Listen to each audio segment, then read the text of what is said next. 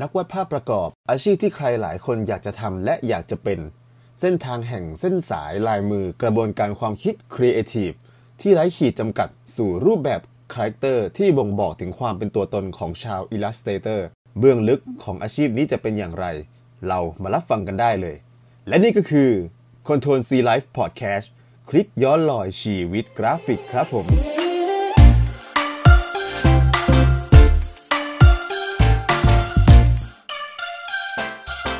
สวัสดีครับ ผมกรอฟคนเดิม และนี่เป็น episode ที่ 11 แล้วนะครับผม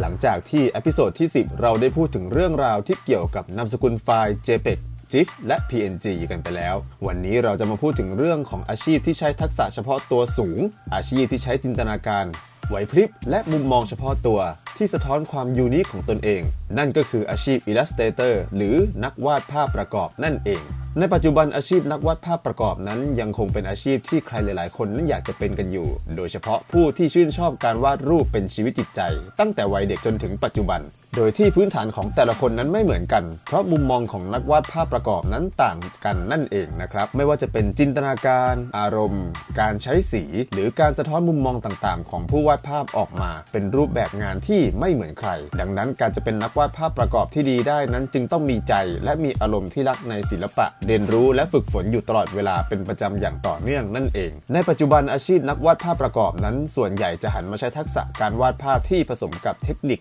แบบ digital painting เพื่อปรับตัวเข้ากับ graphic painting ในยุคใหม่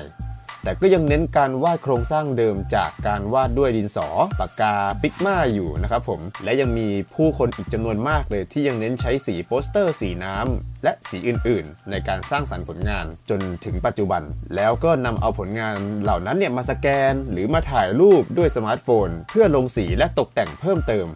ผ่านโปรแกรมวาดรูปหลากหลายโปรแกรม โดยที่นิยมใช้กันมากที่สุดในปัจจุบันเห็นจะเป็นโปรแกรมอย่าง Procreate และ Adobe Photoshop นั่นเองนะครับผม แต่ก็ยังมีอีกหลากหลายโปรแกรมเลยเช่น Adobe Illustrator Paint Tool SAI และอีกหลากหลายโปรแกรมที่เราไม่ได้พูดถึงอยู่อีกเพียบเลยนะครับ โดยสายการเรียนที่นักวาดภาพประกอบส่วนใหญ่จบมา มีอยู่หลากหลายคณะหลายสาขาวิชา ไม่ว่าจะเป็นคณะสถาปัตยกรรมศาสตร์ คณะศิลปกรรมศาสตร์มัณฑนศิลป์วิจิตรศิลป์จิตรกรรม ประติมากรรมภาพพิมพ์ และอื่นๆ อีกเพียบเลยทั้งสายตรงและทางอ้อม ถึงแม้พื้นฐานทางจินตนาการของแต่ละคนนั้นจะต่างกัน แต่พื้นฐานในเชิงโครงสร้างอย่างเช่น การใช้แสงและการใช้เงานั้น ก็ยังคงเป็นพื้นฐานที่ทุกคนจะต้องเรียนเหมือนๆกันนะครับผมเช่นการ drawing เพื่อศึกษาทิศทางของแสงเงาตกกระทบ การฝึกลงสีทั้งสีน้ำสีโปสเตอร์ สีอะคริลิกบนพื้นผิวหลากหลายรูปแบบ ตั้งแต่กระดาษปอน กระดาษแข็ง ผ้าใบ แผ่นเฟรมต่างๆ และอื่นๆ อีกมากมาย ซึ่งพื้นฐานเหล่านี้จะเป็นตัวสร้างสรรค์แนวทางการทำงานที่ดีให้แก่นักวาดภาพประกอบได้ในอนาคต อาชีพนักวาดภาพประกอบนั้นเป็นอาชีพในฝันของผู้ที่มีนิสัยที่ชื่นชอบการวาดภาพอย่างแท้ทรูเลย เพราะสามารถหาเลี้ยงชีพได้จริง จากจินตนาการของตนเองล้วนๆกรอบแนวความคิดอาจจะมีแค่เพียงลูกค้าเท่านั้นที่จะสามารถมาที่จะเป็นหนึ่งในคนที่กำหนดรูปแบบให้กับเรา แต่โดยส่วนใหญ่แล้วตัวเราเองนี่แหละครับที่จะเป็นคนกำหนดรูปแบบของงานได้อย่างชัดเจนที่สุด นะครับ โดยอาชีพวาดภาพประกอบนั้นสามารถหารายได้ จากการวาดภาพประกอบตามผลงานภาพยนตร์ หนังสือนิยาย สื่อสิ่งพิมพ์ และการ์ตูนออนไลน์ทั่วๆไป สติ๊กเกอร์ลาย ภาพสกรีน ลายสินค้า เสื้อผ้า ข้าวของเครื่องใช้และอีกเพียบเลย โดยจะเริ่มต้นจากการรับบีฟงานจากลูกค้าหรือทีมงานในบริษัท และลงมือวาดภาพ storyboard เพื่อนำเสนอให้กับลูกค้าและทีมงานตรวจสอบ หากโอเคแล้วก็จะสามารถเริ่มต้นงานได้ในทันทีนะครับ วันนี้เรามีข้อมูลดีๆจาก Storylog ของนักเขียนนาปากาคือหยกสินมอนสเตอร์ ได้จำแนกสายนักวาดภาพประกอบออกเป็น 3 สายดังนี้นะครับผม 1. สายสตูดิโอหมายถึงนักวาดภาพที่ทำงานตามสตูดิโอต่างๆ ไม่ว่าจะเป็นสตูดิโอแอนิเมชันสตูดิโอพัฒนาเกม คือเราจะกลายเป็นส่วนหนึ่งของทีมพัฒนานะครับผมซึ่งในสตูดิโอพวกนี้เนี่ยนักวาดจะต้องทำงานร่วมกับแผนกอื่นๆในสตูดิโอเช่น แผนกปั้นโมเดล 3D แผนก animate โดยที่หน้าที่ของเรานั้นก็คือการออกแบบตัวละครหรือองค์ประกอบอื่น ๆ เพื่อใช้ในเกมต่อไป หรือใช้ในแอนิเมชันต่อไปนั่นเองนะครับ ซึ่งการออกแบบนั้นจะยากกว่าการวาดแบบธรรมดาทั่วไป เพราะต้องคำนึงถึงการนำไปใช้งานได้จริง อย่างเช่น ต้องดูว่ารายละเอียดที่เราใส่นั้นเยอะไปหรือเปล่า detail ที่เราใส่นั้นมากเกินไปหรือเปล่า จนคนที่เอาไปปั้นโมเดลต่อนั้นทำงานได้ยากขึ้น หรือถ้าดีไซน์แบบนี้แล้วหากตัวละครเคลื่อนไหวแล้วจะเป็นอย่างไร ต้องคิดเผื่อไว้ด้วยนะครับผมเพราะว่ามันจะมีข้อจำกัดที่มากมายกันเลย สายที่2นะครับผมคือสาย Factory สาย Factory เนี่ยจะเน้นการผลิตงานให้ได้ในปริมาณแบบมหาศาล โดยเน้นการรับงานจากตามสั่งนะครับผมจากทางลูกค้าเป็นจำนวนมาก งานสาย Factory เนี่ยจะมีกฎเกณฑ์หลักๆ เลยคือ คุณต้องวาดสไตล์ให้เหมือนกับแบบต้นฉบับของทางลูกค้าเลย ถ้าสไตล์งานของลูกค้านั้นมันใกล้เคียงและเป็นสไตล์งานที่คุณชอบวาดอยู่แล้วด้วยเนี่ยก็ไม่ต้องปรับตัวให้มันมากมายเท่าไหร่วาดไปได้แบบสบายๆกันเลย แต่ถ้าสไตล์ของคุณมันแตกต่างจากสไตล์ที่ลูกค้าให้มาแล้วก็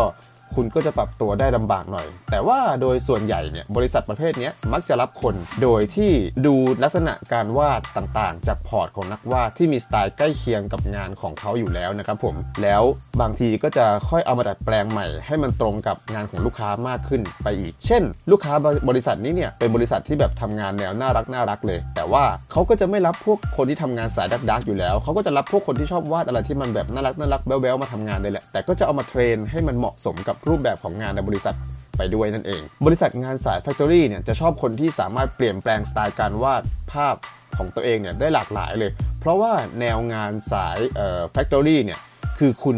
เป็นนักวาดแบบนักวาดเงานะครับผมซึ่งวาดเงา ในที่นี้ก็คือวาดงานสไตล์ที่เหมือนกับงานของเขา เขาไม่ต้องการลายเส้นอันเป็นเอกลักษณ์ของคุณเท่าไหร่ แต่ว่าเขาต้องการให้คุณนั้นก๊อปปี้และวาดสไตล์แบบต้นแบบได้ และทำให้คุณภาพของภาพวาดนั้นได้ดีกว่ามาตรฐานของเขานั่นเอง ซึ่งงานสาย Factory เนี่ยส่วนใหญ่เราจะได้พบกับพวกบริษัทที่เป็นบริษัทญี่ปุ่นนะครับผมที่อยู่ในเมืองไทย เราจะได้รับงานที่เออเป็นซอสจากทางต่างประเทศเนี่ยมาปรับปรุงและพัฒนาต่อยอดไปขั้นหนึ่งนั่นเองนะครับต่อไปครับสายที่ 3 คือสาย royalty fan นั่นเอง นักวาดสายนี้เนี่ยคือนักวาดที่ผลิตผลงานของตัวเองวางขาย มีสาวกแฟนคลับ ติดตามผลงานและอุดหนุนซื้อผลงานกันเป็นจำนวนมาก ซึ่งเป็นนักวาดที่ขายความเป็นเอกลักษณ์และลายเส้นของตัวเอง นักวาดสายนี้เนี่ยจะได้เป็นตัวของตัวเองอย่างมาก สามารถทำงานในสิ่งที่ตัวเองต้องการได้อย่างเต็มที่เลย ซึ่งรายได้ที่ได้เนี่ยก็คือจะได้มาจากแฟนๆที่ติดตามผลงานและสนับสนุนนักวาดด้วยการซื้อสินค้าต่างๆ หรืออาจจะมีการ donate เข้ามาบ้างนั่นเองนะครับผมโดยสายงานนี้เนี่ยเรามักจะเห็นแบบเห็นได้หลากหลายเลยนะครับผมตามโซเชียลมีเดียต่างๆ แล้วก็จะมีคนดังๆ ที่มีชื่อเสียงในสายนี้อยู่มากมายเลยนะครับผมไม่ว่าจะเป็นคุณมุนิน คุณตั้มวิศุทธิ์พรนิมิตรนะครับผมที่วาดตัวละครชื่อดังอย่างมะม่วง จ๊อดแปดริ้ว และอื่นๆอีกเพียบ หรืออาจจะเป็นไข่แมวที่วาดการ์ตูนเชิงล้อเลียน การเมืองนะครับผม โดยผู้คนเหล่านี้เนี่ยจะมีทักษะที่สุดยอดมาก และเป็นคนที่มีลายเส้นและมี character และจินตนาการที่ชัดเจนเอามาก ๆ เลย ถือว่าเป็นนักวาดภาพประกอบ แนวหน้าของเมืองไทยเลยก็ว่าได้นะครับ ซึ่งการที่คุณจะมีอาชีพในเชิงนี้ได้เนี่ยบางทีก็ไม่ได้จำเป็นจะต้องจบสายตรงที่เกี่ยวกับการวาดรูปเลยสักทีเดียวนะครับผมหรืออย่างที่ผมกล่าวไปข้างต้นนั่นเอง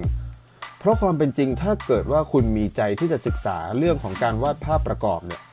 ภายนอกก็จะมีหลักสูตรสอนพิเศษ ไม่ว่าจะเป็นสถาบันสอนพิเศษต่างๆ ที่เกี่ยวกับการวาดภาพหรือว่าในเชิงศิลปะต่างๆนะครับผมหรือแบบคอร์สออนไลน์อะไรอย่างเงี้ยก็มีอีกมากมายเลย